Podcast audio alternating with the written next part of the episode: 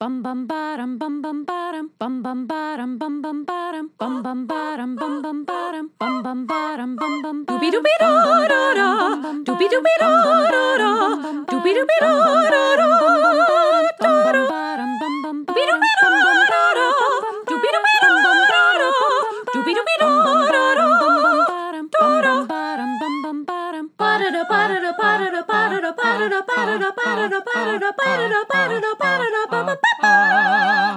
Doopy doopy you are now in session with the Comic Book Couples Counseling Podcast. I'm Lisa Gullickson, I'm Brad Gullickson. and each month we evaluate a different iconic romance within the four color realm. In this very special episode, we have a returning couple seeking a second opinion. They are taking a pit stop from tooling around the universe on a surfboard built for two. It's everyone's most treasured interstellar couple. They are my OTP and yours, Dawn Greenwood and Norrin Radd. And for the session, we'll be sitting down with a specialist, writer, and co creator of my all time favorite comic book character. It's Dan Slott. yes, it's February, the most romantic month of the year, so says Hallmark. I'm corny. I just love it. I love a card. I love a Reese's cup in the shape of a heart. I love uh, I love wearing pink. I love getting flowers. I love giving nothing because I am the worst. I get him a card and I got him a gift this year. Yay! uh, but yeah, we felt like we had to return to one of our favorite comic book couples to celebrate February this year. Dawn and Norrin, in a lot of ways, are the reason why comic book couples counseling exists. because I had just read the entire run and I was still like wet with tears and head over heels smitten with Dawn and the Silver Surfer. So as we were kicking the can back and forth with podcast ideas, I was like, I definitely want a platform to celebrate these two. And Brad was like, that's a great idea. Let's think about it for a full year and then not actually talk about them until episode 50. Lisa, I think longtime listeners know that that's not exactly true. And I would encourage new listeners to go to the links in the show notes and listen to those four episodes covering Dawn and Norrin, where we discuss this origin story. And the reality is, you did not want to cover them on the first episode, and you wanted training wheels. And those training wheels episodes were Scott Summers and Jean Grey. We tested out the concept of the show on those X Men. And I'm so glad we did because those first four episodes were not nearly as good as our episodes 50 through 53, which I may be my very, very favorite. But the tragedy of podcasting is that so many people go to those early episodes to try us out for the first time. They're like, we don't want to start in the middle of the podcast. We got to go all the way back to the beginning with the Dark Phoenix saga. And I am proud of those episodes, but they are not as good as where we are now or where we were when we did Dawn and Norrin the first time. yeah, we were loosey goosey. And um, if you want to hear some really hard edit points, that is a great place to start. Yeah, audio quality not so hot on those first few episodes. We still occasionally have a hard edit point. That right there is the height of podcast comedy, Lisa. Uh, but you know, ever since we finished up those episodes on Dawn and Norrin, we've wanted to return to them in some fashion. And behind the scenes, Lisa and I have been discussing this idea of a second opinion, where we return to couples with the creators of those couples to get their take on their relationship. And this feels like the perfect couple to launch this new idea, this new thing called Comic Book Couples Counseling, a second opinion. So, this is a second opinion on Dawn and Norrin with Dan Slott, the co creator, in attendance. And the great thing is, we can have a third opinion on Dawn and Norrin when we get Michael Allred and Laura Allred on the show, which is something we are also still working to make happen. My fingers are crossed, my toes are crossed, my legs are crossed, my arm is crossed, my my buns are crossed. Hot crossed buns. yeah, one a penny, two a penny. For those listeners who have not tuned into our previous four Dawn and Norrin episodes, Lisa, what is it about this couple that you find so appealing? For me, it truly is all about Dawn and how, even though she is ostensibly unpowered and unextraordinary, she is a critical member of this partnership from the moment she and Norrin meet. and she never thinks of herself as less than. She never thinks of herself as the the sidekick. They are the Silver Surfer and Dawn Greenwood. Yeah, she sees herself as the main character, and I think we actually see her as the main character of this run. As a woman, as a like a human being, everybody does this. Like I feel so much compare and despair sometimes. Mm. And it sometimes is hard to read a comic book and go like, "Oh, well, I'm not extraordinary. I'm not like super hot or strong Where's or me smart." in this book? Yeah, and when I saw Dawn and she was whimsical and silly and willing and ready to help and just bottomlessly generous, I was like, I can do this. I can be this. I can start being Dawn Greenwood today. I can be a hero today. When we talk about Superman, especially as he is written in the Grant Morrison run All Star Superman, Mm-hmm. we talk about how he is a symbol for humanity to strive toward. Right, he's what we could be. We we we we're always in reach of Superman, and that's also true for Dawn Greenwood. Yeah, right? she, Dawn Greenwood is us on our best day when our love tank is full, when we are just, you know, when we've had our morning coffee and we had a good idea. Like, she is our best self. And even, you know, she has her moments, she has her um, anxieties and insecurities. dark but- times. In rereading Silver Surfer, I forget sometimes about the low points in Dawn's arc, and Yeah. they get really low. Yeah, and, and she makes mistakes.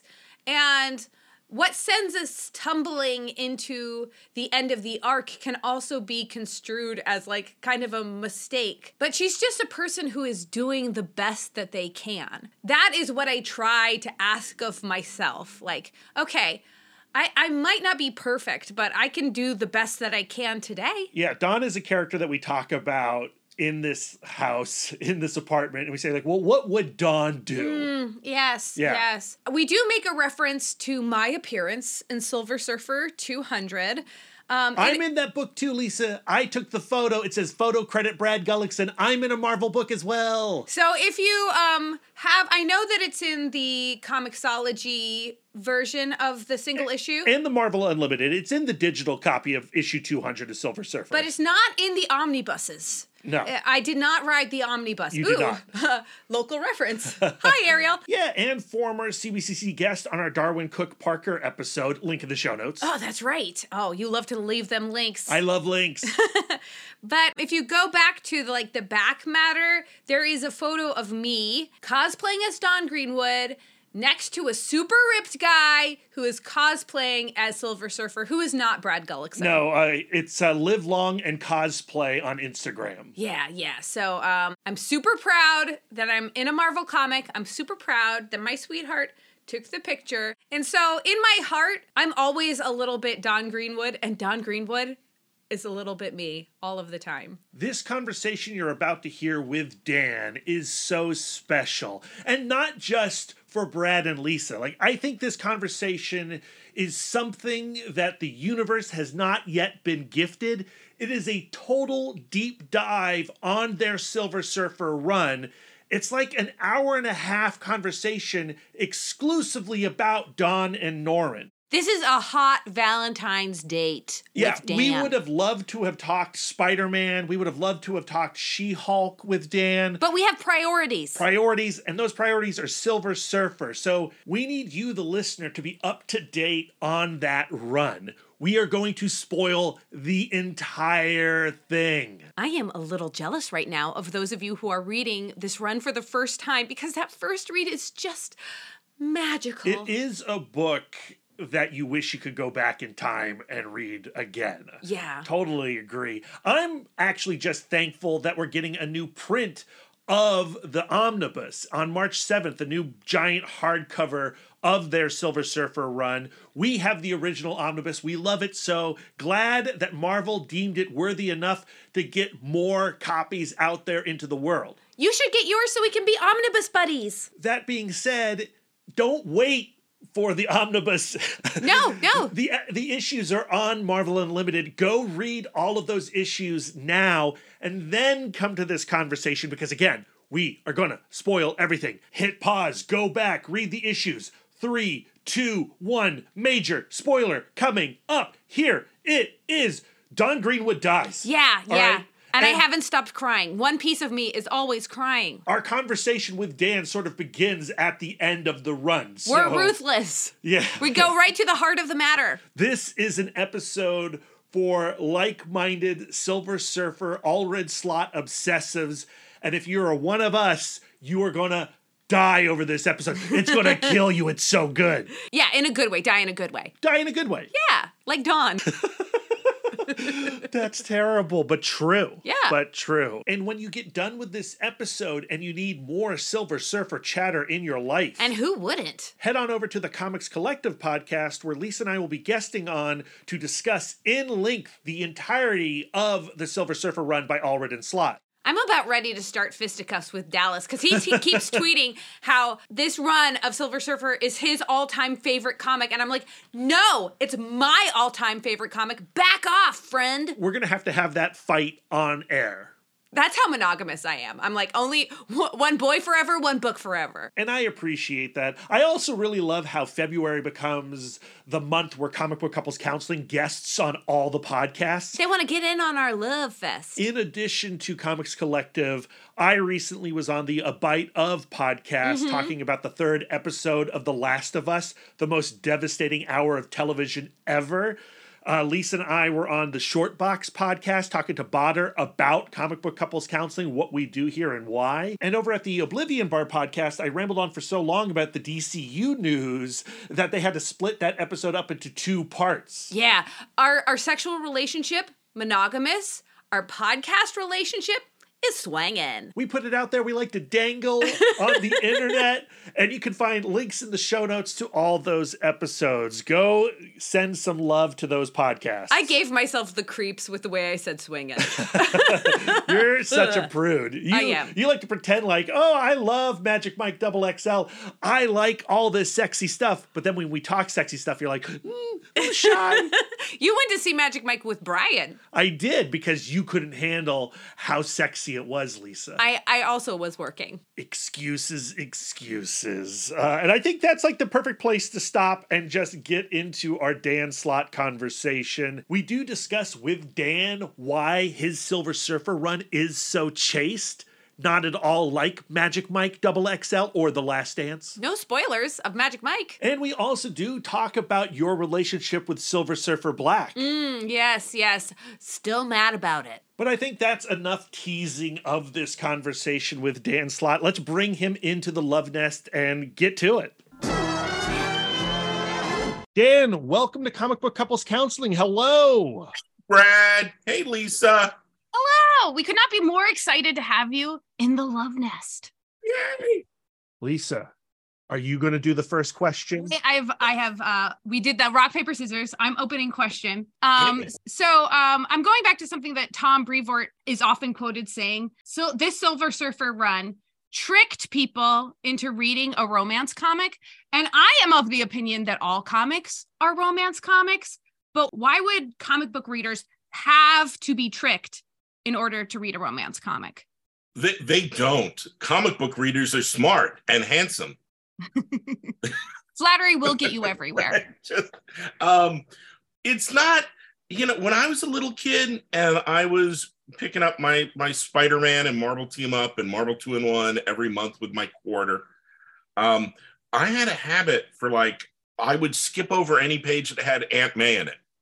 I'd be like, "Oh, that's going to be boring." Do I want to hear about Aunt May not being able to make the rent? No. I want to see Spider-Man fight Electro. Screw that. Uh, and it wasn't until I got like a little older, and hit the double digits, where I went, no, I like the Aunt May pages and the Peter can't get a date pages, and you know, it's all it's all of a piece. Um, but I do get the, you know, like the little kid in uh, Princess Bride.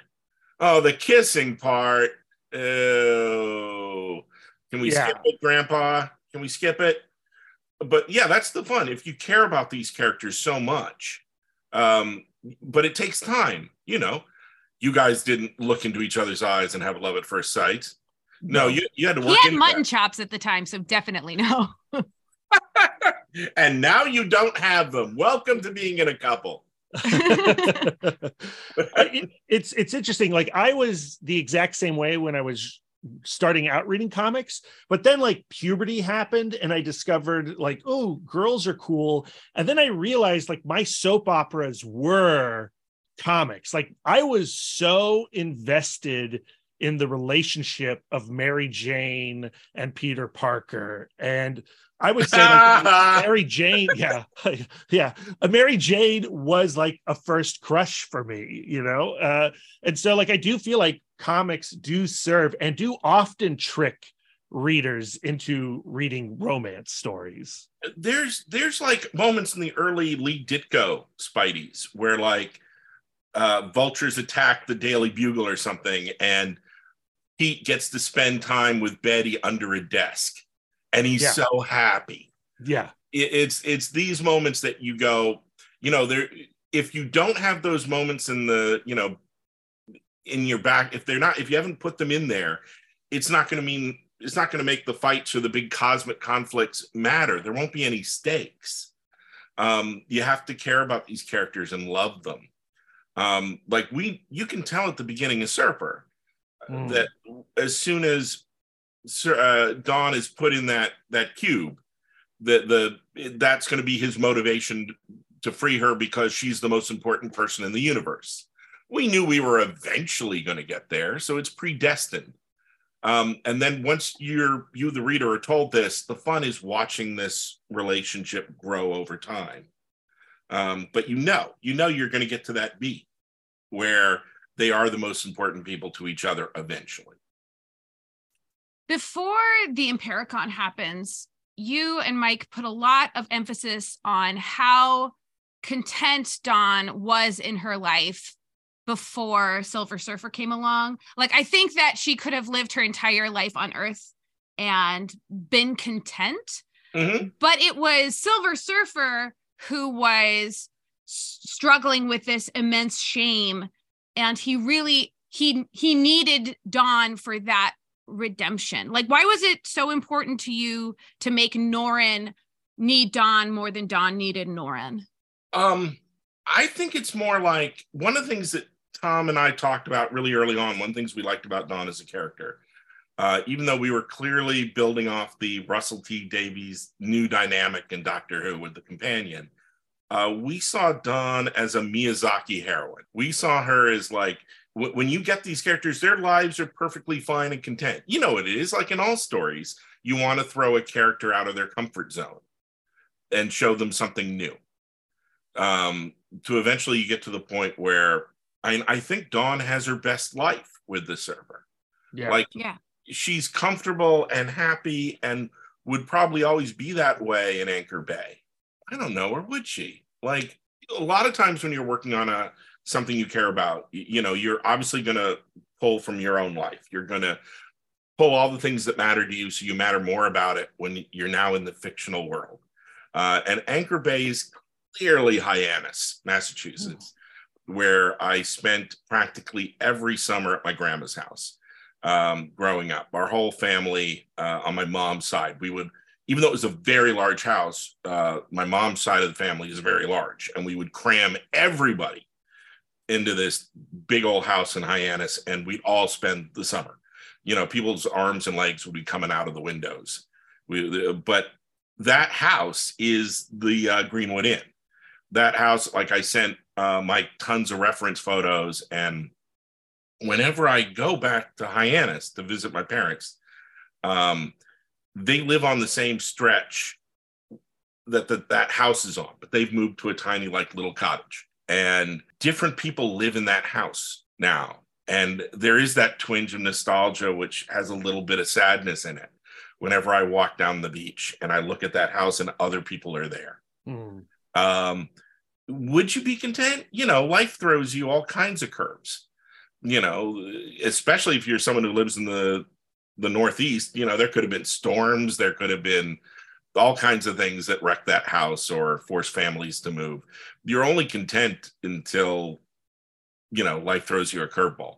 You're And then how content you to tell deal with it.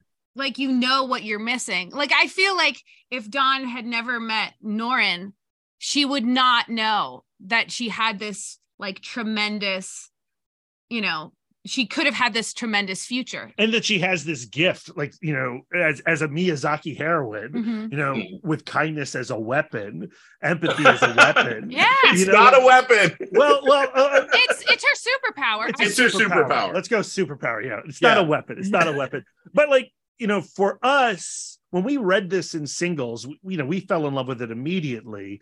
But its power really only took hold of us in the years since. You know, as we have struggled, as society around us has struggled, or uh, we recognize the struggle with it that society is facing. That someone like Dawn really is as powerful as the Hulk or Spider Man or insert any other superhero. Silver Surfer. Silver Surfer. Yeah, no, it's Dawn wouldn't be who she is if you didn't get to that point in um around 10 11 in the first run where if you didn't honestly believe she would walk away from all of it because of Surfer's character Mm. Mhm. that this is someone I don't want to be with. It literally takes them being trapped in a place in an eternity together for her to, to crack through that shell and to go, you are the person I want to be with. If if the second she learns about Galactus, she's done. In her mind, she's done. And she wants to go home. And she's she would be perfectly fine, never seeing the cosmos, never seeing any of this stuff because she has the strength of character that she doesn't want to be with someone like that. She has to be at that point. We have to believe she will pull that trigger and she'll be perfectly fine. Yeah, which which on some level makes her stronger than Norrin. Um, I like I like all the stuff she does where Norrin would never think to silver down. He does it as a strategy. He does it as a strategy to get into the Impericon. And then once he does it, he would never ever consider doing that because that makes you vulnerable.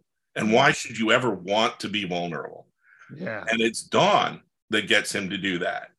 Like, even though it's a really tiny little beat, uh, when the first time we did one of the uh, anthology issues where you get a lot of little stories, Mhm. the one where she gets him to silver down and Captain Scar chops off his arm.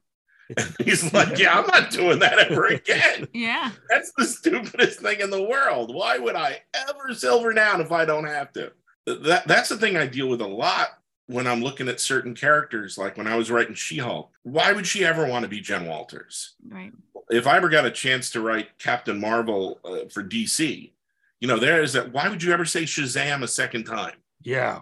You know, why not just stay there? And there are reasons but it takes many many issues to go into that and to play around with it and to have fun with it and to get into the characters heads When you were initially mapping out the first chunk of story for Silver Surfer, I'm I'm sure you knew that Dawn was going to have to learn about the Surfer's history with Galactus being a herald. And I like from from my perspective reading it, I knew that that was coming, but I was kind of dreading, it. Yeah. yeah good When when you're writing it, are you dreading it or are you like, yes, it's here it comes?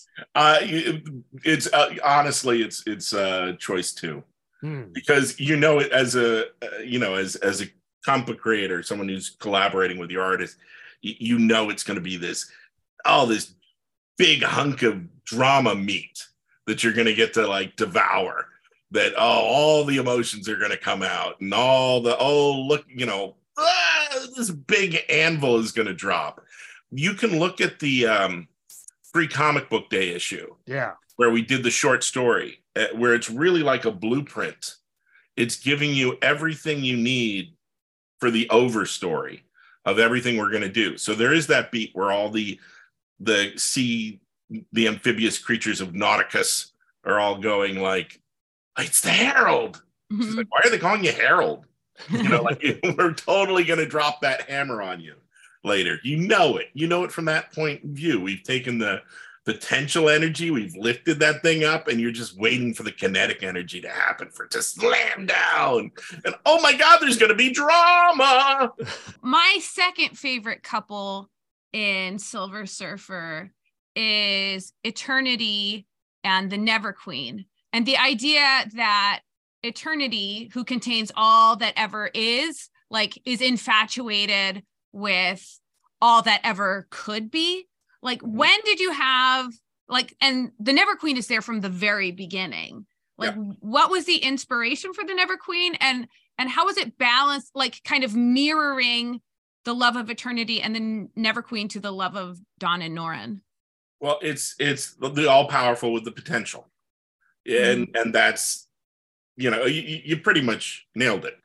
Like I, I remember I was um, taking a, a an English course in college, and we were going to start studying Twelfth Night, and um, the the instructor said, "Does anyone have any questions?"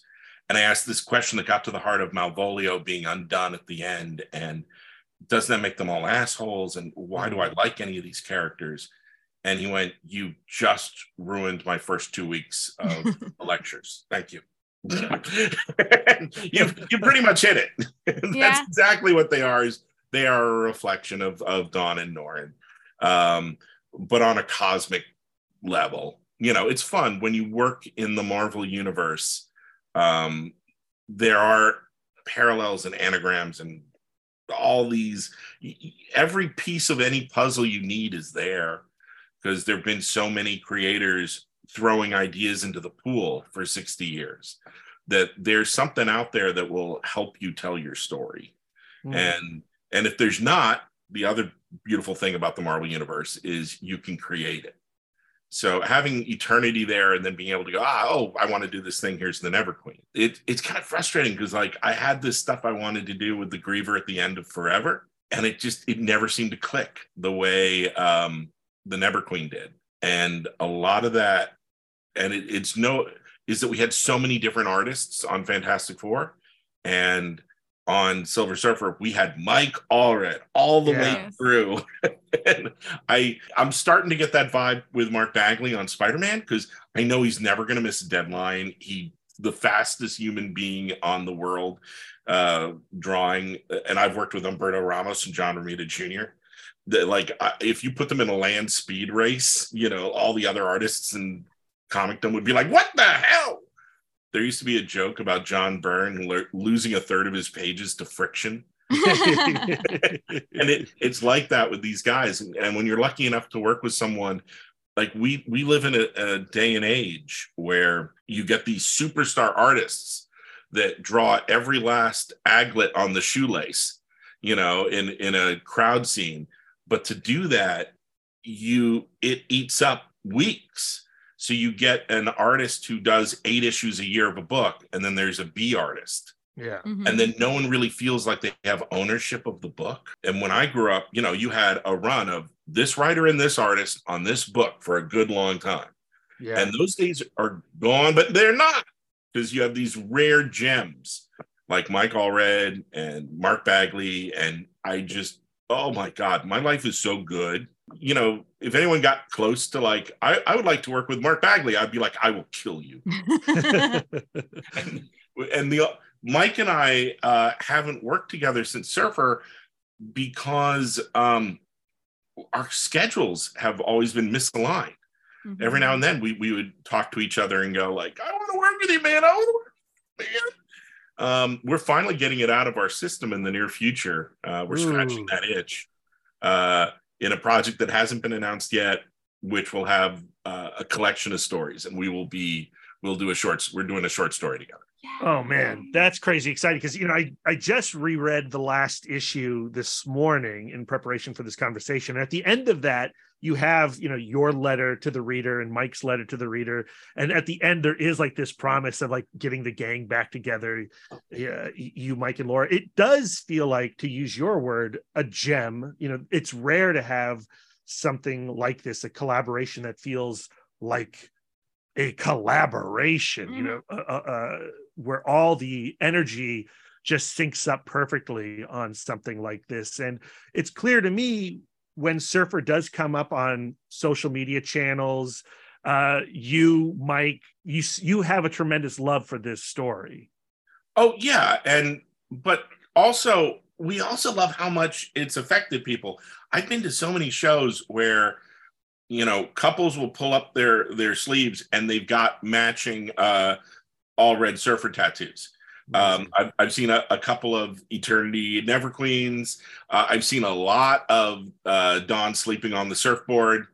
Um, it, it's crazy. I've seen one of the the kiss, the first kiss. yeah. So Uh, people put this on their bodies for life, and you're like, that's anyone comes up to you like every now and then you get someone who who dumps on it and it has no effect whatsoever because I'm bulletproof. I'm Mm. bulletproof on this one because I know somewhere out there there's someone that this is their favorite. So it's fine if you don't like it because you think Surfer was too uh, weak or didn't have the grandeur or the oh my god I woke up uh, like it was a couple weeks ago I woke up and I had and the it's not that you have a dream it's that you wake up and your mind is refreshed and suddenly this entire surfer arc crammed into my head. I knew how to do this surfer mini series that would be epic. You know it's post dawn there's no dawn in it. And it would Mm. be where the dawn surfer dawn era was kind of whimsical.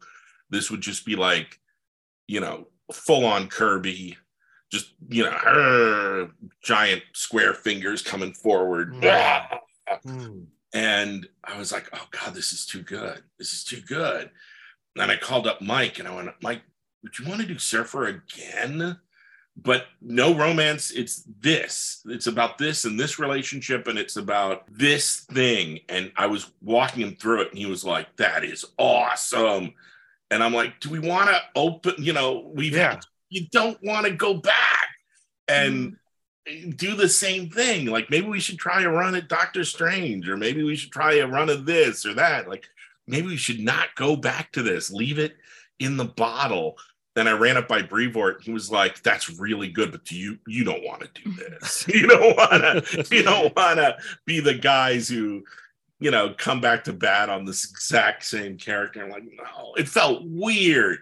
It felt would be weird. I mean, it would be weird for us. We've Yeah. discussed that possibility and we're unsure of it.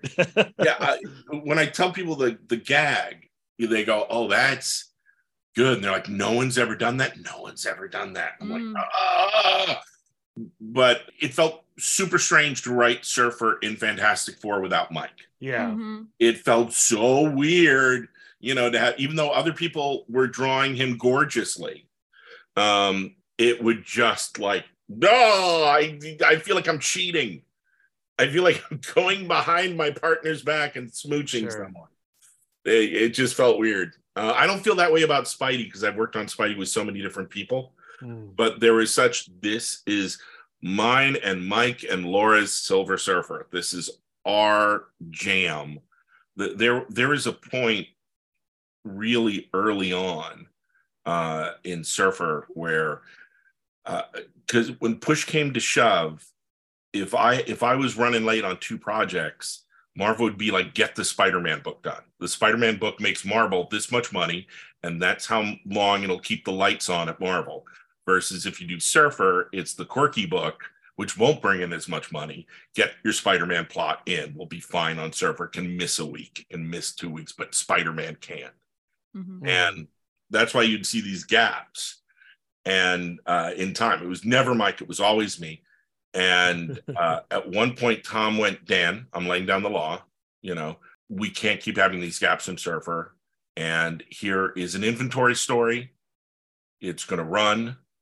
Here's what it is. Here's Mm. the writer. The writer's you know everything's fine. This is a good story. And he Mm. sent me the story and I read it and it did one of the things I promised myself I was never going to do with Dawn Greenwood. Mm. Uh, it gave her pow- superpowers. Oh, Oh. yeah, no. Yeah. Yeah. it gave her superpowers, uh, even though it undid it by the end of the story. Yeah. You no. kinda- Flipped the dynamic and explored that. And it was a perfectly fine story. It was a good story. And I, I said to Tom, I usually let, you know, n- not let Tom win arguments. Tom wins arguments. He's an editor, but I went, that's really great, Tom. And I'm sure that writer will do a great job on the issue after it and the issue after that. They can be the new surfer writer. That's great. I'm glad you stuck to your guns. Yeah. it was one of the rare times and i'm like oh god because usually i i cave on everything but that was like no uh, this is this is my book and mike's book and it's going to be this way all the way through and if it craters because of sales because we've stayed off the rack too long and it's my fault i will live with that someone before we ever had an omnibus come out someone put out a uh, some fans make their own omnibuses. Yep. They Mhm. self-bind. And this one guy who did one for Surfer did had such a great design sense, and the way they used existing art and everything to build content pages and this and the the, the whole design for the book. Like, and he posted it online. And they did the thing that some people do in their custom bound surfers. The uh, issue eleven unfolds Oh, Very cool. Very cool. so you're like, and I was looking at it online going, wow, this guy put so much love and effort into this. And on his content page, uh, next to each story title, he put down the publishing date. And it became a, uh, it was horrified. I was horrified to look at this. It was like, oh my God, oh my God, this is a page of shame. Look at how many weeks went by without a silver surfer, months went I by. would always take a complete work that has been delayed than mess with the vibe. Single issue was worth the wait. Yeah, And, and now that like we do have this whole story, I don't think about those gaps at all. at all. Yeah. you don't and the Yeah. thing is uh, to be to be 100% fair tom has had that view occasionally on other books so Mhm. for example civil war just waited Yep.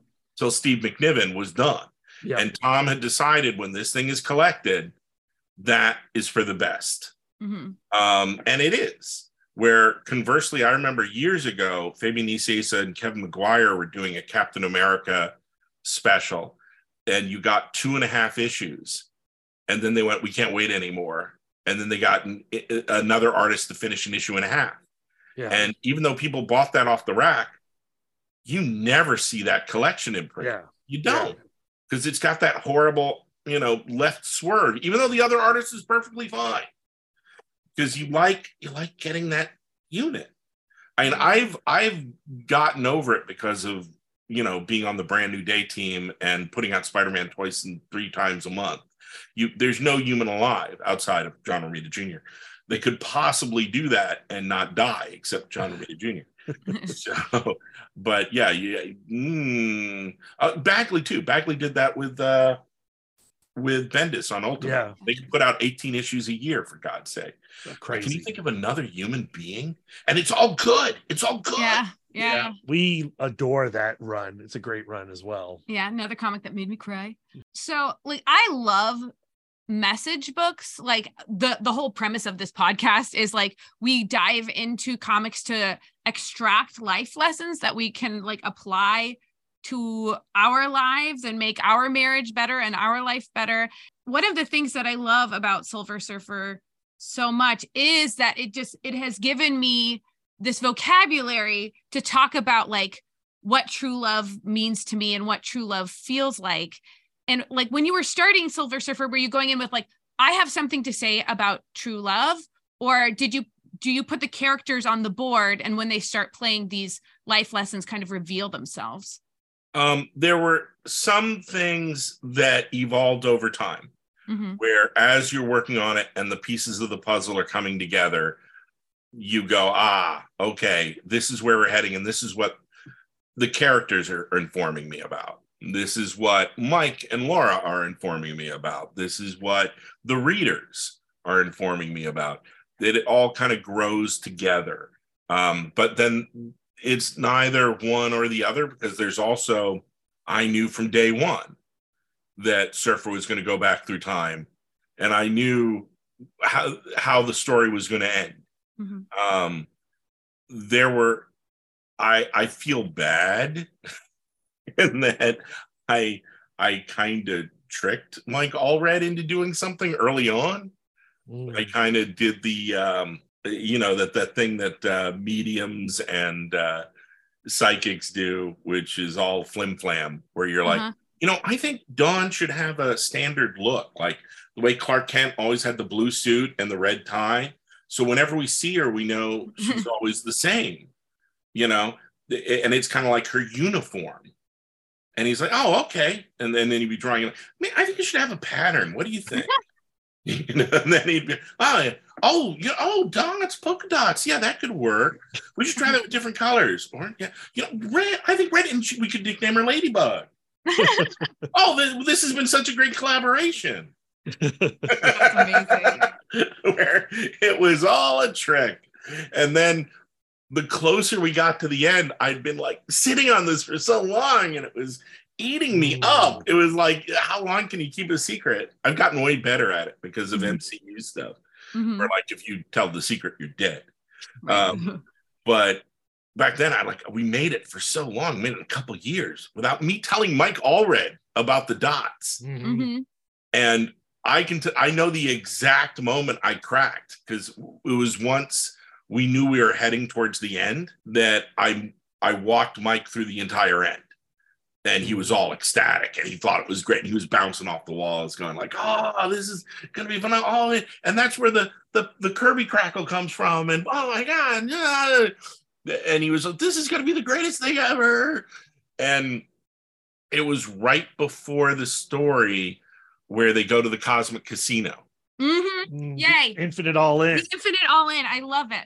And uh, we always had the rule that she could wear different things as long as it had red and dots. Yeah. Um, because there's only so long you want to draw the same costume.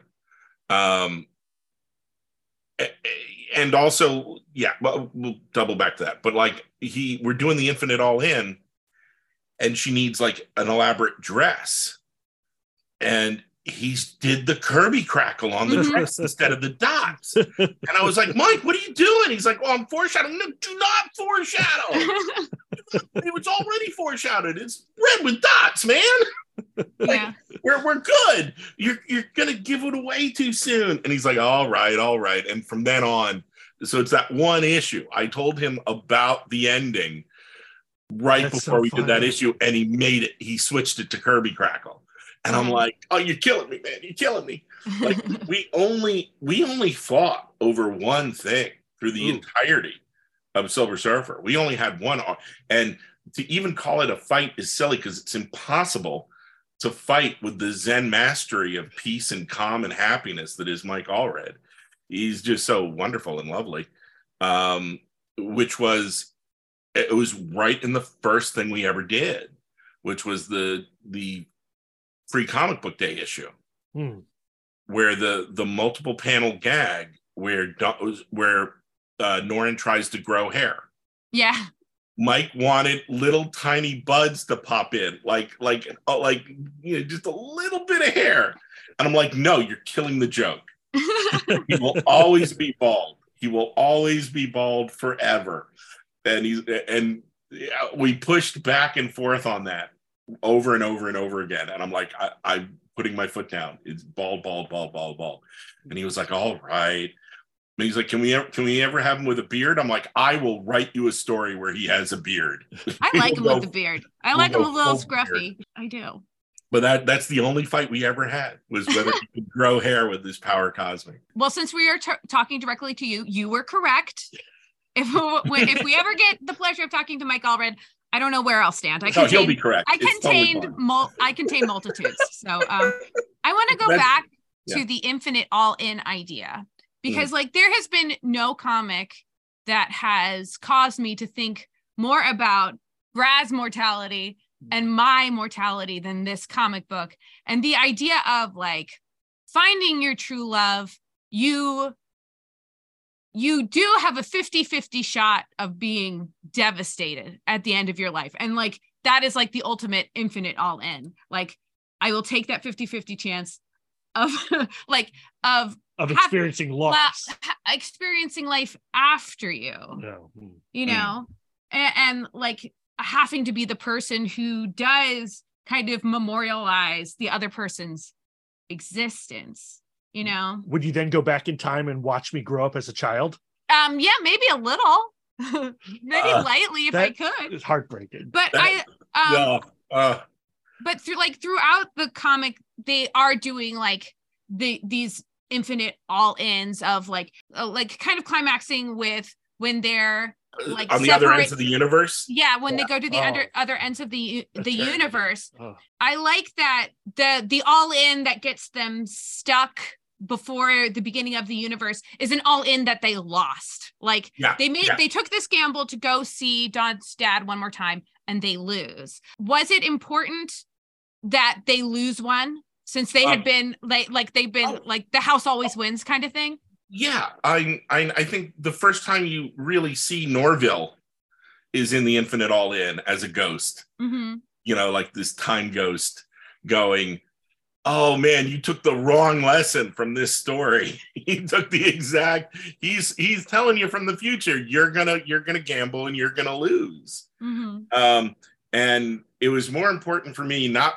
the time they lose, but it was more important for me to have Norville there because everyone, everything in that issue is so happy and light and fun. Mhm. To have the Ghost of Christmas Future go, bad things are coming. So you're like, no, we care about them. We love them. We don't want bad things to happen. Bad things always happen.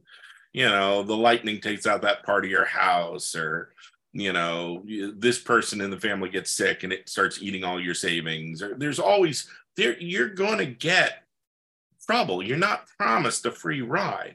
You can't control what happens to you externally, but you can control how you deal with it yourself, how you process it, and what kind of defenses you've shorn up inside yourself. So, but it's fun, as you know, as we were talking earlier when Brad was doing the evil puppet master gesture. yeah, it is fun as the writer to let you know, of course, bad things are coming. There is no happily ever after, but there is happy, and there is, you know, contentment. There, there are all these good things um, that are come from inside you that nothing on the outside could take if you really want to protect it. Mm. This is slightly out of order, but there's another lesson that I really enjoy, and it's um, the idea of like how you can get stuck in a time loop when you're coming up against a decision that is hard. So going back to that like Mobius issue, Mhm. Is that time loop of I'm coming up against the decision and I keep getting stuck in this like same trap. Is that something that you find like in storytelling? Is that something that you find like in your life? This idea of like sometimes you have to make the scary, the scary decision. Um, yes, but um, it's it's really hard to talk about issue eleven. I remember, um, you guys know I'm I'm I'm a huge Whovian freak. right. Love my Doctor Who, and when uh, sometimes when I'm at shows and Steven Moffat and his son Louis are there, they will go out of their way to stop by my table, and I'll sign stuff for Louis and we'll talk, and I, and I am thrilled. And I was so thrilled to tell Steven Moffat about this thing we're doing, where I showed him issue eleven and this, and he looked at it and he went, "Oh, so it's a gimmick." Mm, Ouch. like, Oh, ow, ow, it's this thing I have so much love for it. he just called it a gimmick. When I pitched it to Tom, like there are certain puzzle boxes I would like to do in comics and certain things I've worked out. But the truth of the matter is you can't just sit down and do a puzzle box. If there's not a reason to go through the journey, if there's no if you you aren't engrossed in it, if you aren't invested and have stakes in the characters, the puzzle box is meaningless. So I had the Mobius strip gag in my pocket for a long time. And it wasn't until I sat down and I went like, I've got a story for this. Um, and we blocked everything out far enough ahead of time that I was able to spend oodles and oodles of time working out every last thing while Mike was still drawing other previous issues. Um, I knew where it fit in emotionally. There had to be a story behind it. It couldn't Mhm. just be the loop. And one of the things I'm very proud of is people who've read the story digitally don't know about the gag. yeah. They Mm. just read the story and they like it. And I'm like, oh, and then you tell them or you show them and they're like, what? yeah. This story does what? Because it couldn't translate to digital comics. It just couldn't. Um, I'm really mad because there's a Netflix series out now that has a gag that I've wanted to do for years. And whenever I've told people in comics, I want to do this, they look at me, go, How would you even do that? How, that sounds impossible. And now I can point and go, Huh? Huh? huh? Hmm. You know, the show Kaleidoscope. I've wanted to do that gag Oh, ever of doing the comics that you could read in any order hmm and you get a different experience. And people just go like, whenever I start explaining to it, and I'd start using like the equivalent of hand puppets and show how it all works and slots together, and they go, "No, I don't want to do that," or "I don't." We're not doing the same gag, but we're doing something similar in not this Doctor Who special, but the next one. Hmm. Um, I'm doing, uh, I'm living out the dream and yeah. I'm one Doctor Who special a year for Titan that's oversized.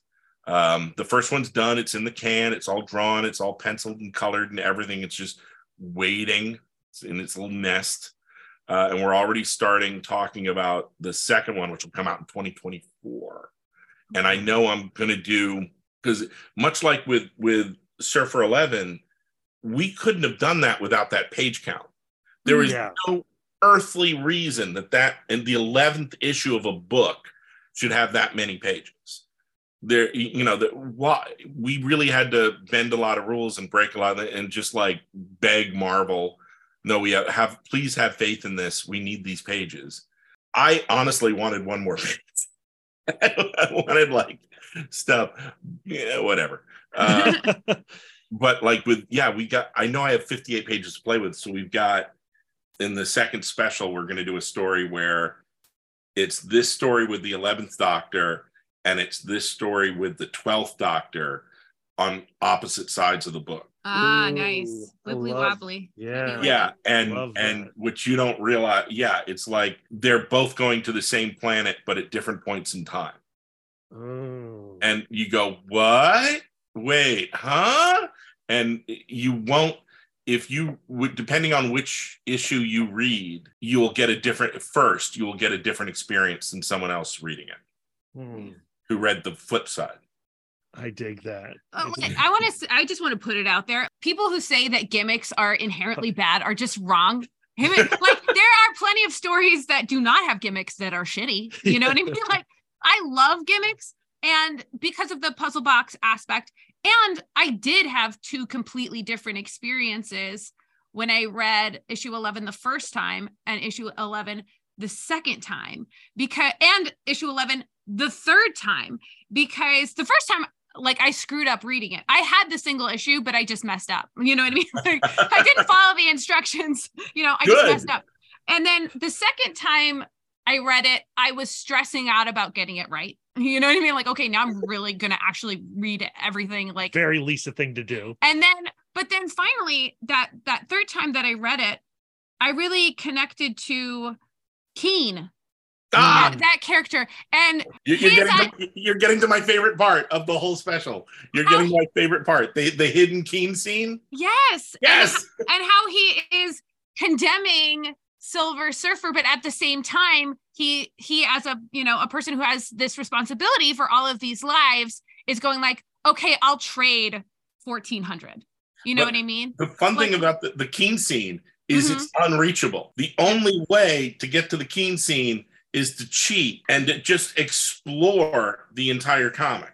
Yeah. Um and that was that was the reason that's my favorite beat was it was a beat i didn't know we had and Mm. it was a beat the structure took me to Mm. Mm. that like there were certain things we knew going in just from like the planning session just like the equivalent of here's the ikea instructions that i've written so you can build this furniture mike allred and the, that can be very restrictive and the beauty is mike contributed so much like when you give someone this script that is a literal straitjacket that like what does that do to your artist who is so creative and you know filled with all these ideas?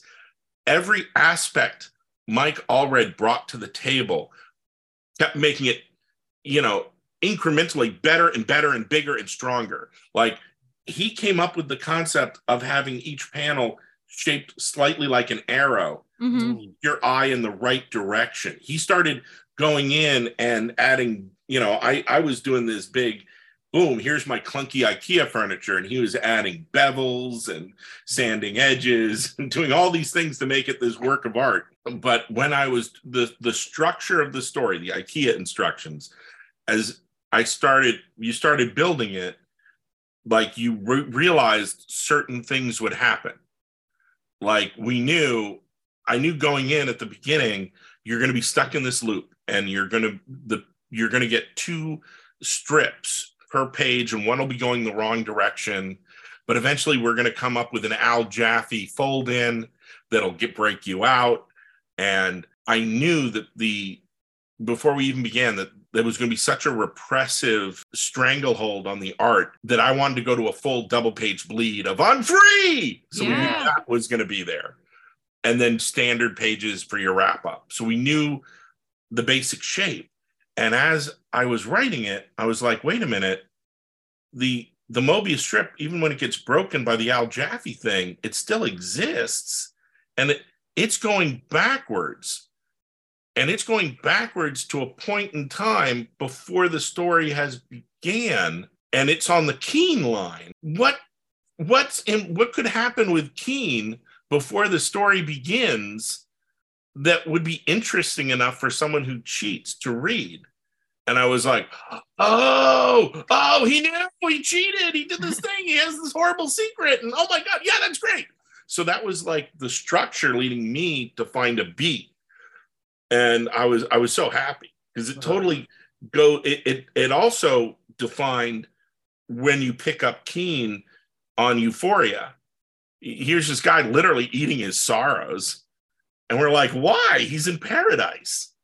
And I, I was hoping that when people, if they missed it and they read that in 12, that it would make them go back Mm. and find that scene in 11 is why it all works that way. I don't think that Silver Surfer could have had his redemption in New Newhaven with without that. I don't think that Dawn would have been able to forgive him without putting herself in that same situation where Mhm, she mhm. she was becoming the herald. And I don't think that Keen would have found it in his heart to forgive him without having that immense relatable shame. It's impossible to do the math of lives with love in your heart. You know what I mean? Oh, you you also you get that beat with Dawn in in you know where oh my god I love the way Mike drew it I love the way uh, I love the way that uh, you know and our letter did it I love the way how everything came together I'm horrible with giving my artists splash pages Mm. when you look at like the entirety of everything I've ever written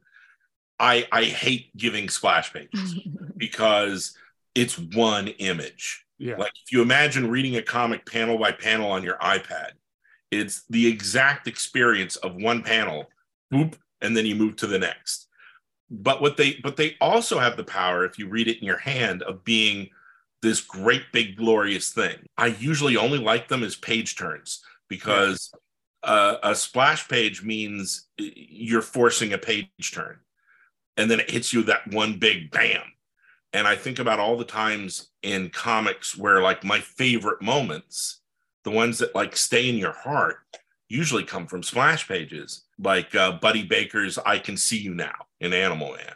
Mm. That's such an incredible page turn. It's one of the most powerful things in comics. Or there's there's so many good ones where you, you just the uh, when Mark Waid did the uh, Return of Barry Allen, Oh Mhm. yeah. Yeah. and you get that moment where Professor Zoom's about to kill Wally, and then suddenly the lightning strikes, and Wally goes, "Thank you."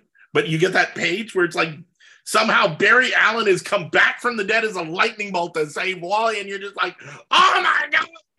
So, like, Yes. and it wouldn't if it was panel one on a three panel page, it wouldn't have been as much. So there is power in a splash, and I know that like on an intellectual level.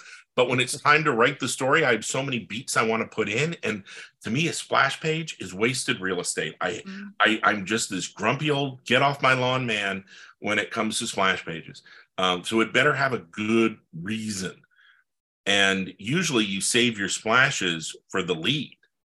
you know the lead character of your book gets the splash or the Right. villain gets the splash and i just love that splash of everyone on Newhaven going you know choose me and i will be your her- i will be spare my world and i will be your herald like a whole planet doing that gets the splash you know uh, sometimes you have to give the splash because if you're going to throw a moon at galactus you got to give it a splash yeah. Um, like the, the thing that I've been wanting to talk to you about for a while is before we get to the end of Silver Surfer, Dawn has a moment where she gets to have a conversation with her mother. Mm. Mhm. And it's not, it's like where it leaves Dawn, it's not like a completely solved or purged moment. Like It's a closed loop. it's not a closed She's- loop. her relationship with her mother is not resolved. And I'm curious Yeah. as to why you wanted to leave Dawn and her mom in that place before wrapping You- up the comic. you don't you don't get a clean ending on everything Yeah. if you did it wouldn't be life you're you're going to be on your deathbed and you're not going to have everything solved. I'm perfectly fine with that. I'm perfectly fine with if there's some kind of toxic relationship in your life and you cut it free. That's not on you. That's not on them. That's the universe and you've done the healthiest choice. Um you, you'll one of the things the surfer and the surf you know Norrin is wise enough not to get an incandescent you know thing for the mom Mhm. he's Yeah. not going to leave light dawn to deal with her mother yeah. Oh my! I didn't even think about what that. a what a nightmare comic. yeah no he's smart enough to go no this last one's for you know light Norrin Yeah. you know so that was also our solution to hand doctor Mm. you know hand doctor does you know rose doesn't get hand doctor hand rose gets hand doctor and then you're fine Yeah. Mhm, you know like hand doctor isn't the doctor. Yeah and and and the same way light dawn isn't dawn. Not that she's not a full three-dimensional being with her own hopes and fears and dreams but yeah it's it's that's not that's not the dawn that he had all these adventures with and loves. Um and the same way that she shares probably some kind of light gene with uh, eve you know Right. Eve isn't on. Um, yeah, it's it- that. Yeah, you know I have identical twin sisters, right? Right. Yes. So okay. Now now I want to talk about I, I know you got a question, but you guys are adorable. we'll, we'll get we'll get to your question. We'll get to your question. But there is a version of this story where Incandescent isn't the ending of the book either, like where you don't have this version of their relationship continuing on this hollow planet. W- w- Why did you have to give us that? Oh, why? Why? Hmm. Why Incandescent? Why Incandescent? Why Incandescent, Dawn, Norrin, and the fam? Oh, like you're are you asking like why the first incandescent story? No, no, no, no. The last. Oh, like why? well- Like, like But also the first. Um, I I had a chance. Well, not a chance. I uh, I asked Doctor Who people I know, can I pitch for the show? And I think they they're British, and I think they didn't want to be rude. So they were like, sure, sure, guy who's never written a live action TV show, sure, guy who's American, and we've never hired an American to write Doctor Who before, sure. Give us your pitch. so I pitched them like four ideas. One of them is the story in Ooh. Doctor Who Special 2023. nice. Uh, but one of them was like, I could use this in Surfer mm, and that was the incandescent story. I, I had a story where Dawn, where uh, the Doctor and his companion go to a planet where everyone's made of holograms to solve all these ecological problems, and and then at one point in the story, the Doctor finds out that the companion he's been with for almost the entirety of the story is a hologram. They've swapped her out, and she's on a conveyor belt. She's going to get chopped into meat. Oh, we don't care about the physical body, so now he's got to go save her. And I looked at that one, that could be a surfer story. And then once you write the story, in the process of writing the story, you're left with the end of I now have created a duplicate who is living on this planet and can't leave. So when I'm looking at wrapping up the series, uh, you want to tie up every loose end. I didn't like that there was a duplicate out there that was going to live her entire life alone. Mhm. And so the wrap up to her story became, well, I'll give you a duplicate surfer. You know, not the real surfer. I'll give you a duplicate. And I was like, oh, that's nice. And then when I'm structuring the last issue, I'm like, oh, you could do a story because everyone was going to want Dawn to come back. Everyone was going to want uh, an ace up the sleeve where he brought that energy back into the universe and somehow he's able to make Dawn. And I knew there's no way in hell Dawn is coming back. I've given her a great ending where someone's like, oh, the ending is so sad. No, it's not sad. She lived to be like 80 and she had a great life. She, she got to live out her entire life with Norrin know, That give me a better ending than that, than, than, than for her, not for Surfer. For Surfer, he's the lonely guy on the board. But for Dawn, that's a beautiful life. Bringing her back just makes that unimportant. Uh, and it also means we knew when we were working on Surfer that the second we're done and Surfer goes back into the mighty Marvel universe where anyone can write a Surfer story, we knew the next guy who's writing Surfer isn't going to want to play with Dawn Greenwood. They're going to want to play with their own characters. So that if you leave Dawn alive in our universe, that means eventually there will be a story where someone fridges her, someone um, makes her fall out of love with the surfer, someone goes, "Well, we had our time, and I'm back on Earth." You know, th- there's there aren't that many options that what the next guy will do. So we kind of knew we had to put a bow around the present of put it in a box, and that's it. This is the story of Dawn and Norrin, and you can see it in the very next Surfer run. Right. Right. You could see it, and Lisa, I hate it so much. Lisa's reaction to uh, that issue, which I guess we won't name, but Yeah. Lisa was super pissed. I was I- so upset. Not I canon to me. I no, I love it, and it's gorgeous, and I I love the writer, and I love the artist. Uh, so good. you know, I love uh, Donny and Tradd, and There we go. It's been named. it, no, Silver Surfer it- Black. I love it. No, it's but beautiful. different. It's, it's different. beautiful.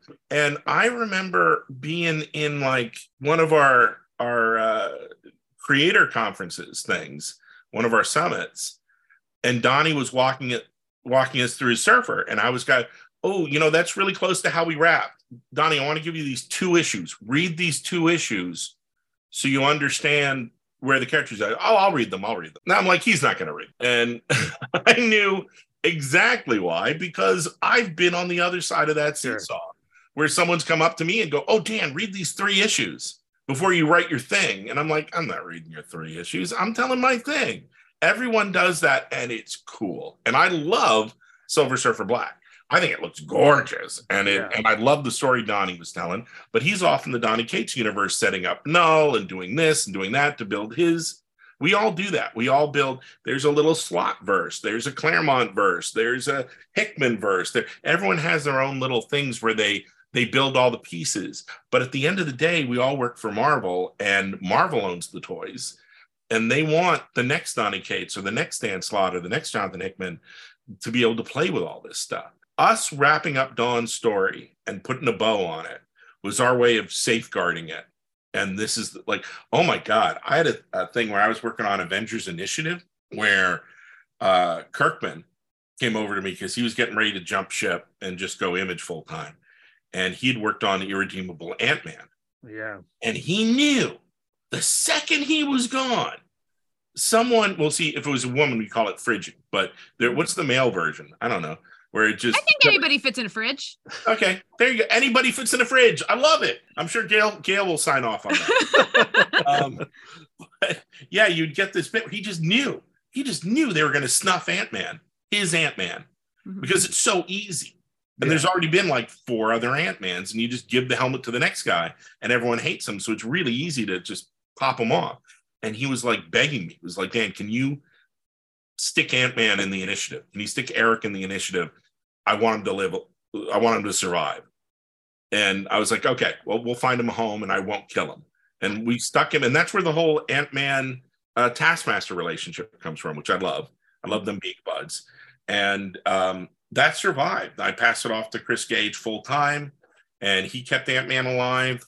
Um, but you could see it the second the second Kirkman was gone and he wasn't in the room. Everyone was walking through their stories, and a prominent writer went, "Okay, and here's where I kill Ant Man." Oh, you can't. He's he's an initiative. We got him locked up. So everyone does that, and that's the game. And you can't hate the game because one day you'll be doing the same play to somebody else. And oh God, we were in a. I was walking people through a Spider-Man arc. I, I think it was Clone Conspiracy, and I mentioned that J. Jonah Jameson's father dies, passes mm. away from natural causes, and they were offered the chance to use the Jackal clone tech to keep him alive. And Peter convinces Aunt May not to do it. Like some people, some days, people you love have natural cause death and you let them go. And I walked through that story, and this one voice in the room goes, No! And I turn, and it's Mark Waid. And I'm like, I'm like, oh shit, he created Jay Jameson. Then I'm like, Mark, I'm so sorry. He's like just shaking it off, like, mm. but yeah, it's like he thought he created this character that would live on in in the supporting cast of Spider-Man, one of the greatest characters of all time. And you can't protect everything about that. But tomorrow, you know, someone could tell a story where oh, that was an actor playing Jay Jameson. I'm Jay Jameson and I'm alive. You know, it's comics. Uh, we, we, had a thing when we did um, Amazing Spider Man 800 where I killed Flash Thompson.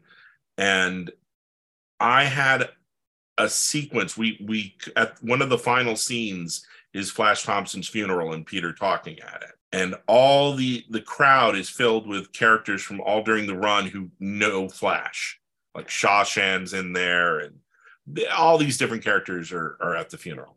And I made sure that characters from the um, the Rick Remender Venom run were were there, and I had these two extra panels where you cut in close, and one of them, who's a tech expert working for Project Rebirth, the Venom group, goes, like, General, I've done a scan of the coffin. There's no body. Shh. Because I wanted to wink and let you know Flash will be back.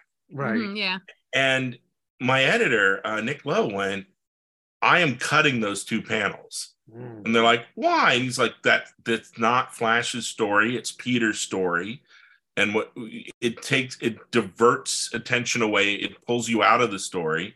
And I know why you're writing this. And I'm like, to let people know Flash is alive. He's like, no, you're writing it to let the internet know Flash is alive. you don't want people mad at you. And if I told you yesterday I killed Flash Thompson, and you read a comic six months later where Flash Thompson, a door opens, hi, it's Flash Thompson, Right. you would not blink. Right. Mhm. Yet people in c- comic fandom go, oh my God, you killed Flash Thompson in the worst way possible. And oh my God. blah, blah, blah, blah." And you just got to let that go. I'm, I'm still bad at that. I'm still horribly, horribly bad. Though conversely, I'm, I'm sure I would pull like some kind of Starlin maneuver if anyone, anyone ever opened the door and Dawn, Dawn Green would walk through. I would, I would, I would immediately write the story going, oh look, it's my Dawn Greenwood robot. Well, I want to be on the on the record of I don't forgive Donny Cates, and I'm still mad, and that's Oh. my right. No, it's totally you're right but I, I i totally get like there were there were scenes i wanted to like if we had more room that i wanted to have um that we just didn't have room for when we were tying up every loose end i wanted a scene where it's Shalla-Bal and all the Zenn-Lavians and they've all got their blank you know, clothing and their blank technology, and no touch of Zenn-Lavian culture exists anymore. And I wanted Surfer to fly over to them, and since he'd lived through the universe twice, like he'd saved the memory of Zenn-La, Mm. and he would reach out to them with his power cosmic, and all their clothes would go back to Kirby clothes, Mm. and all their things. He returned, and then he would look at them and go, "And you shall never deal with Earth again." And she's like, Surfer, my love, I you are not my love, Shalom. Go. oh, I would that that you were going to get that sequence, and there is no room for it. And you're also going to get a sequence where he flies over and meets. Uh, I I think he was still Golden Galactus at that point. Yeah, Lifebringer. Lifebringer. Yeah. Yeah, I think he was still Lifebringer, where he was going to touch base with Lifebringer, going like, "I saved you in another universe. I could have ended you, Mhm. and if you ever turn again, I will." Ooh. Like Mm. I, wa- those were the two scenes I had no room for at the end of Surfer, because you have to tie the Surfer Dawn beats more than you have to tie Surfer in the Marvel Universe beats. Um, yeah, had no room for that. We could have kept going for a little while longer. I think I, I we were lucky. We were very lucky because in kind of a Firefly way, that everyone has these fond memories of the 39 issues that exist. You know, um, we could have done too many. It got a little bloated when they came back to Earth, just a little. It, it wobbled. Um, we Marvel saying okay enough was good. Uh, we fought for two extra issues. We got them, and thank God we had those two issues for the wrap up. Mm. Uh, and we knew the ending was coming, so we were starting to put the end maneuvers into play. So it had a nice way out. But yeah, we had we had stuff. We we easily had a story we were wanted to do with Fire Lord, um, uh, where a planet he had like uh, averted Galactus to reveres him as a god, and he now rules that planet. Wanted to do a a story like we had our next Surfer 11 ready, which would have taken a lot of time and effort, where Dawn and Surfer are sent into different dimensions and they're trying to get back to each other. And each in their other dimension is a character in a comic book. Mm. So Dawn can pick up a Silver Surfer comic in the dimension she's in, and Surfer can pick up a Dawn comic in the dimension he's in. In her that. world, Sur- the Surfer comic is over the top Jack Kirby art, Oh, nice. and and that. in Surfer's dimension, uh, the Dawn comic is very clearly Little Dot from Harvey. Um, like over the top silly comic and they can read each other's word balloons across dimensions they can Ugh. read what the other's saying and it's this whole comic that eats itself alive in different styles as they're trying to get back to the correct dimensions and work it out uh, so we had that in our pocket i'm trying to think we there there are characters we would have loved to play with that we couldn't because they were out of the the universe at the time like the ff or have a real adventure with surfer and dr doom in the um there, there there was stuff on the wish list that we wanted to get to that we didn't. But i think in the end we were lucky to do everything we did and to have the room to end it and get out and to have it be this nice unit that exists all by itself i i, I think more than anything it's kind of taught us if we did this again we should build towards an end game and and do these self-contained things um they survive better over time. Yeah. to me, your run of Silver Surfer is perfect. It like Oh. I, I it is not just one of my favorite comic books, but like one of my all-time favorite things that exists. And I'm not a I'm not a tattoo guy, so I don't have any Silver Surfer and I'm- Greenwood tattoos. I'm not asking you to mark your skin for life but if what you I, love what I do have is my picture in Silver Surfer 200, and none of those tattoo motherfuckers got that on me. That's me. No, they don't. No, they don't. I, I, you, you exist in the uh, Marvel universe. Yeah, no, I, I, I, I'm with you 100. percent I love that I own a tow truck in the uh, Yes. universe. yes. I, it's not, and also a construction company in the Marvel Sony universe. Yes. So, I So good. that that it, to me that's so much better than like one of the no one is going to believe this. No one is going to believe this. This is 100% true. I hate being drawn into comics. Oh, really? I Mm. do not like being drawn into comics. I don't like these portraits of Dorian Gray running around the universe. Um, I don't mind it if you graffiti my name on a wall, if you stick my name on the restaurant, different things that other artists have done. I've never asked for it. Um, I, I've actually asked for the opposite. I've actually asked for, I are you drawing me? Is that me? I don't like that. and when you look at the art in Silver Surfer 1, I don't think I look a thing like Reg Greenwood. I don't think I look like Reg Greenwood at all. And it slowly happened over time, and I didn't notice it. hmm That's I so was like, funny. I'm like, I'm Dawn's father. I don't know. You, Why? yeah, he grows into Dan Slott. yeah. He turns into me over time. like I, I heard there was like a running feud that Claremont and Byrne used to have over Cyclops's boots. Mhm. That Claremont knew he was eventually going to get to like uh, Corsair, and he wanted Scott to have these swashbuckle boots, so there'd be a more of a link. And Byrne was of the opinion that no, he is Scott Slim Summers. It should be a slim cut boot Uh-huh. and editorial would side with uh, Claremont.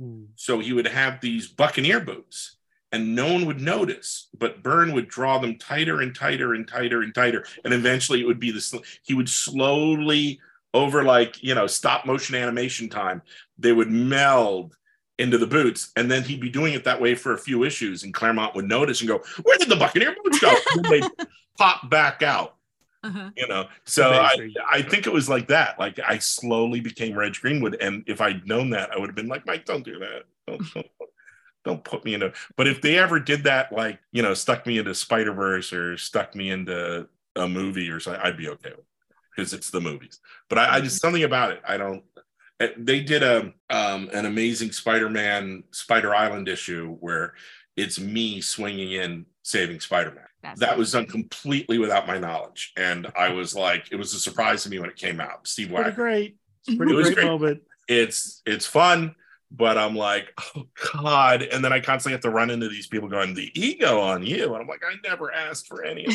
I don't like it. There's there's a there's an issue.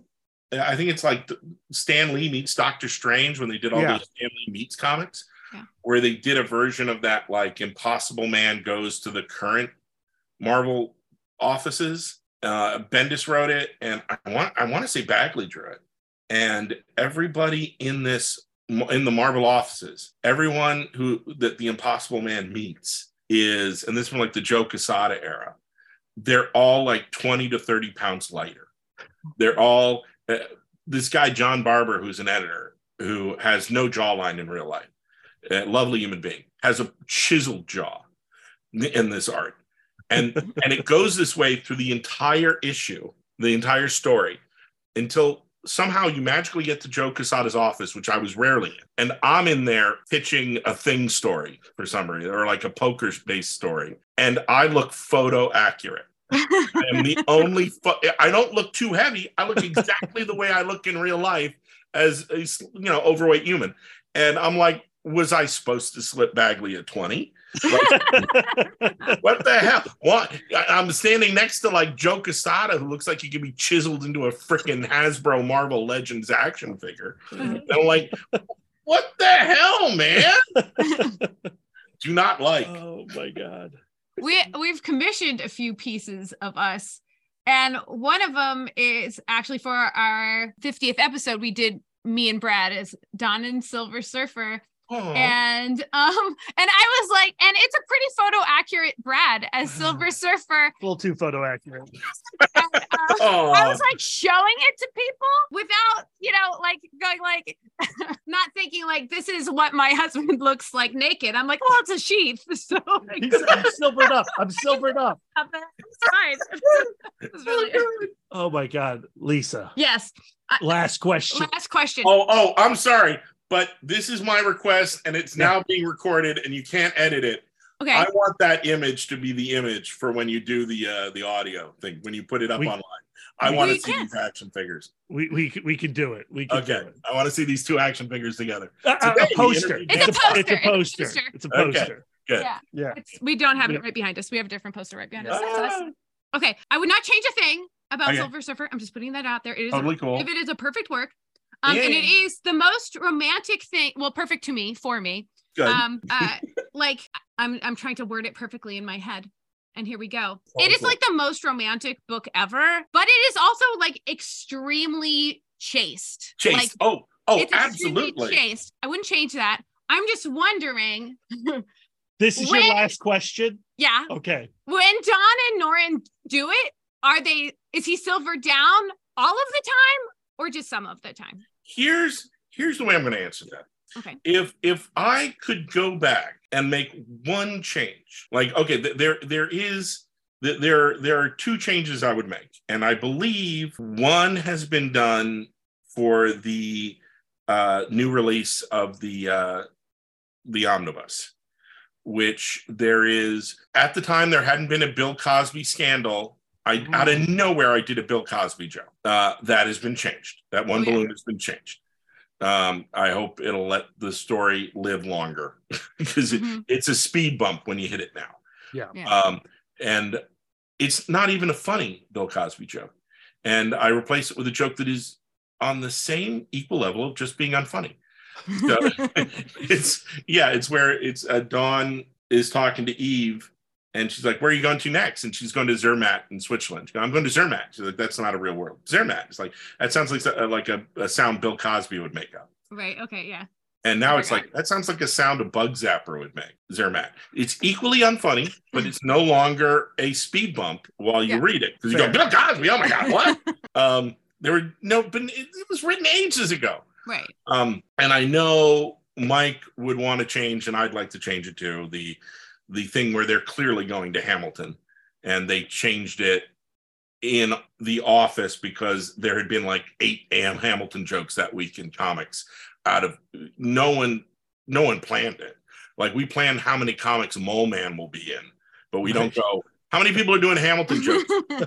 and Marvel Legal got really freaked out and they were taking all the Hamilton jokes out of the Marvel comics that week.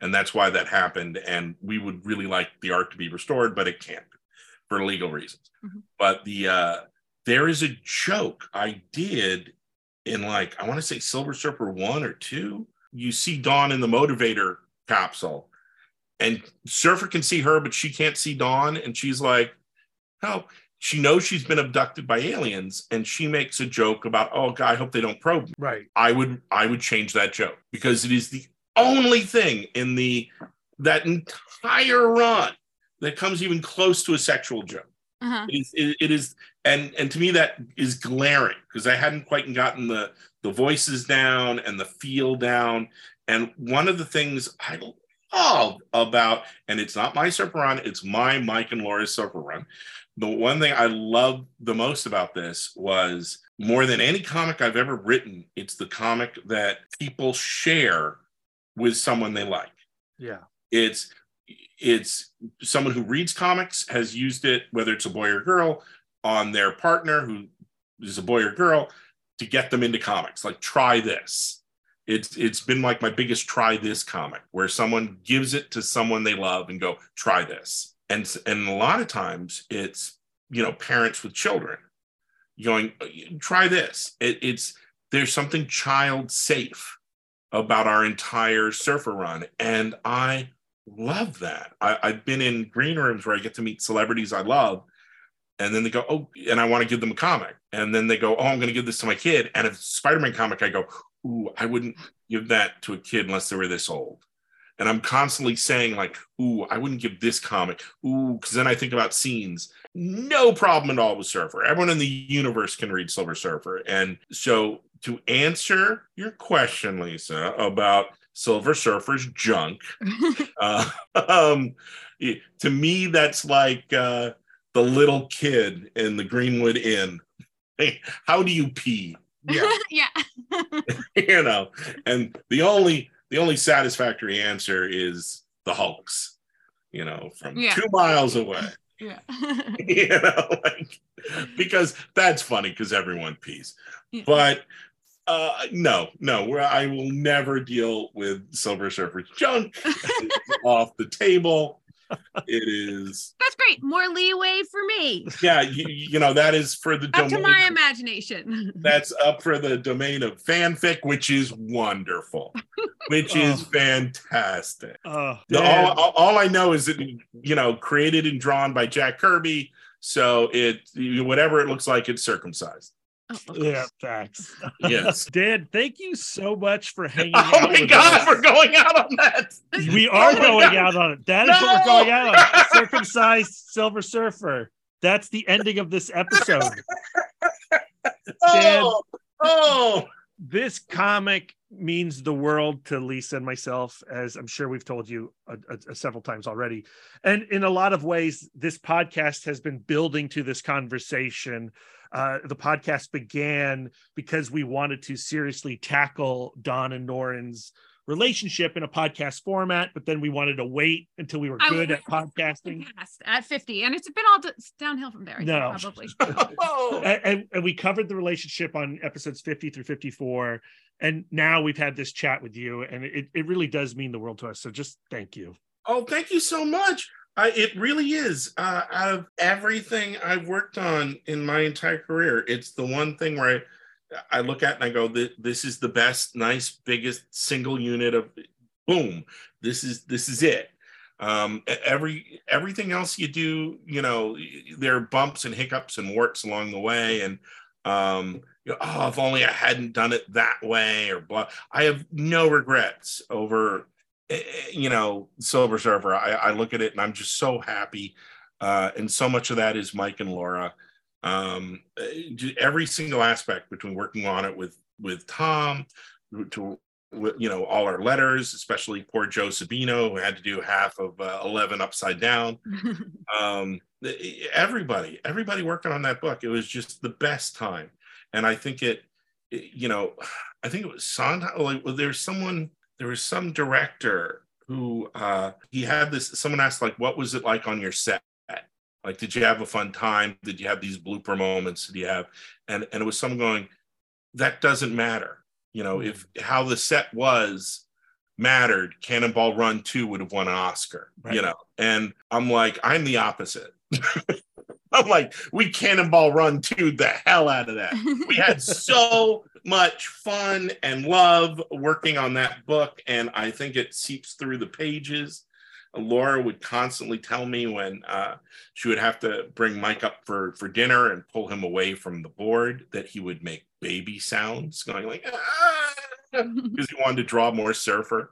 And uh, that was just honestly the way it was working on it the whole way through. It was just uh, a, a re- real pet project a, a, a highlight in all of our careers. And we're we're all very happy uh, to have worked on it. And the wonderful reception we've gotten from surfer fans and for fans of just the book. And yeah uh, this was a great time. It's wonderful to hear. That love is evident. We're very excited that uh, a new print of the omnibus is on its way. And uh yeah it's just it's i just i'm excited for all the new readers of silver surfer to come oh thank you yeah I, i'm super excited to thank you for having me on the podcast Thanks for coming on. All we need is Mike Allred, and then our Ah. power is complete. It's like gems in the Infinity Gauntlet. mike and laura and Laura, of course. Uh, yeah, or or you do them at the same time because they, they live in the same house happily. Yeah.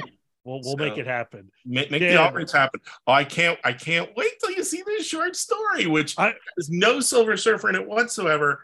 Um, but it has a version of one of Mike's favorite characters in the way he likes them the best. And uh, and people are like, do you, do, you, do you, Dan, do you have any fondness for this character in that iteration? And I'm like, not really, but I just want to make Mike Allred happy. So I'm going to write the hell out of it. awesome You know. cannot wait Yeah. Dan thank you so much Thanks. Don't want to be that guy, but I am that guy. I did not bring up Silver Surfer's junk. It was Dan who took it downstairs. I was just inquiring if he wore the sheath. Yeah, but that's what you were thinking about. Like, Uh- and you had a strategy. You were waiting the whole conversation to bring up that moment. I'm a professional. I plan my questions ahead of time. If that's where the conversation naturally flows, Uh-huh, I did uh-huh, not uh-huh. shoehorn it in at the no, end. No, I'm glad. I'm glad we got it in there, and we got a really great answer from Dan. I am so thankful to Dan for spending as much time with us talking about Silver Surfer. We originally told him like we just need about 30, 35 minutes, but when we hit that 30, 35 minute mark, it was clear to us that he was having a good time, or at least that's what our hope was. And so we just kept on pushing. We kept on pushing because we came with a lot of questions. Yeah. We came with a lot of passion, and he was very receptive to it. And it feels great. We know that the story is important to us Mm. and precious to us. Dan works on so I'm just calling him Dan, like we're besties. Yeah. Mr. Slott works on so many comics and writes so many stories. So to hear him hold this particular story as something separate and and favorite and extra special, it feels good. Well, he recognizes what a rare bird it is because it was just Dan Slott, Michael Allred, and Laura Allred on that book. There aren't too many comics that can claim that kind of consistency. So when you're able to achieve that, it stands out. And then on top of that, it's just such a different kind of superhero story. It is truly a romantic adventure. But Lisa, what I really want to bring up for our listeners is that when Dan first said, Sure, I'll come on comic book couples counseling, you reacted in a fascinating way, something I was not necessarily anticipating. You were unsure. I, I, it wasn't that I was unsure. I was super excited to talk to Dan Slott. I just felt like because I had spent so much time with the work itself and I had meditated on it and I had really folded it into my being, I kind of felt like I didn't have any questions. like a lot of the time when we talk to an artist, it's something that we've read for the very first time. It's This- not too often that we talk to a creator on our 10th reread of a story. it's not um, often that we talk to a creator about our favorite story. right. Yeah. You know, a lot so- of pressure there. So like I uh, I was already satisfied. I was already satisfied with the story, and so I was like, well, I have nothing to ask then. Yeah, and then uh, an hour and a half later, we hit end on this conversation, and then we talk with Dan on Zoom with the record off for another hour and a half. Yeah. So you're actually only hearing half of the conversation that Lisa and I had with Dan. And the other half has been lost to the ether. It was not recorded. It was just for us. It was an ice castle, and I loved it. You'll just have to take our word for it that that was also a really epic conversation. Yeah. And we'll just have to get Dan on the show again. Yeah. Uh, you know, we want to talk She Hulk with him. We want to talk Superior Spider Man. We want to talk about what he's doing currently in Spider Man, the solo series. I'm I, I know this is already like a hella long episode, but I have like one more point to make. Okay. It was about how Dan was saying like the ending of Dawn and Norrin's story is not a sad ending. Dawn got to live a full and happy life. I agree with that. and I agree with that Okay. too. And I want to kind of celebrate. I want to celebrate those sad happy endings. Like we just had episode 3 of The Last of Us. Oh, yeah, yeah. And that was an episode that devastated many, myself included, It does operate a lot like the Dawn Greenwood Norrin Radd story. where it's two people whose life Spoilers for The Last of Us episode three. whose life doesn't go the direction that they anticipated, but they still made a good life together. Mm. And I would like to lift up that story as well as having a like a like a tearful happy ending cuz I feel like sometimes we don't want to think about our loved one's mortality. It's hard for me every time I read this run of comics because thinking about Dawn passing away has me thinking about Brad passing away and Brad leaving me alone and and um and how will I go on? But like it's a natural part of life and how lucky is Dawn to have the person that she loved the most there. And it is an extension of the infinite all in, you know? Yeah. Like when you um, enter a partnership with someone, a monogamous partnership with someone, there is that gamble that you might be the one to die without the other one. And that's just part of the story. That's just part of life. And I think that we should see more stories about this and say that's a happy ending. I agree with you 100%. My only complaint about the Last of Us episode 3 episode is that it is not the entire series. I honestly do not care what's going on in that show Same. other than what's happening in that third episode. Why is The Last of Us anything but Bill and Frank's story. Yeah, I, I can I hope that it Frasier's off. Like if Last of Us is Cheers, um, let's Frasier's off. I hope there's just some creator out there right now who doesn't have the rights to The Last of Us, but saw that episode and said, That's a movie. That's a mini series. Let me do my Frank and Bill. Yeah. Yeah, like that that would please me so much. Uh, but yeah, I mean, Lisa, anything else about this Dan Slott dream come true conversation? Um, well, just that I've been I listened to it um in the car driving around for for work today and it made my freaking day. Yeah. I hope it makes yours, listener. I want to hear from our listeners. Please tell us what you think of this conversation.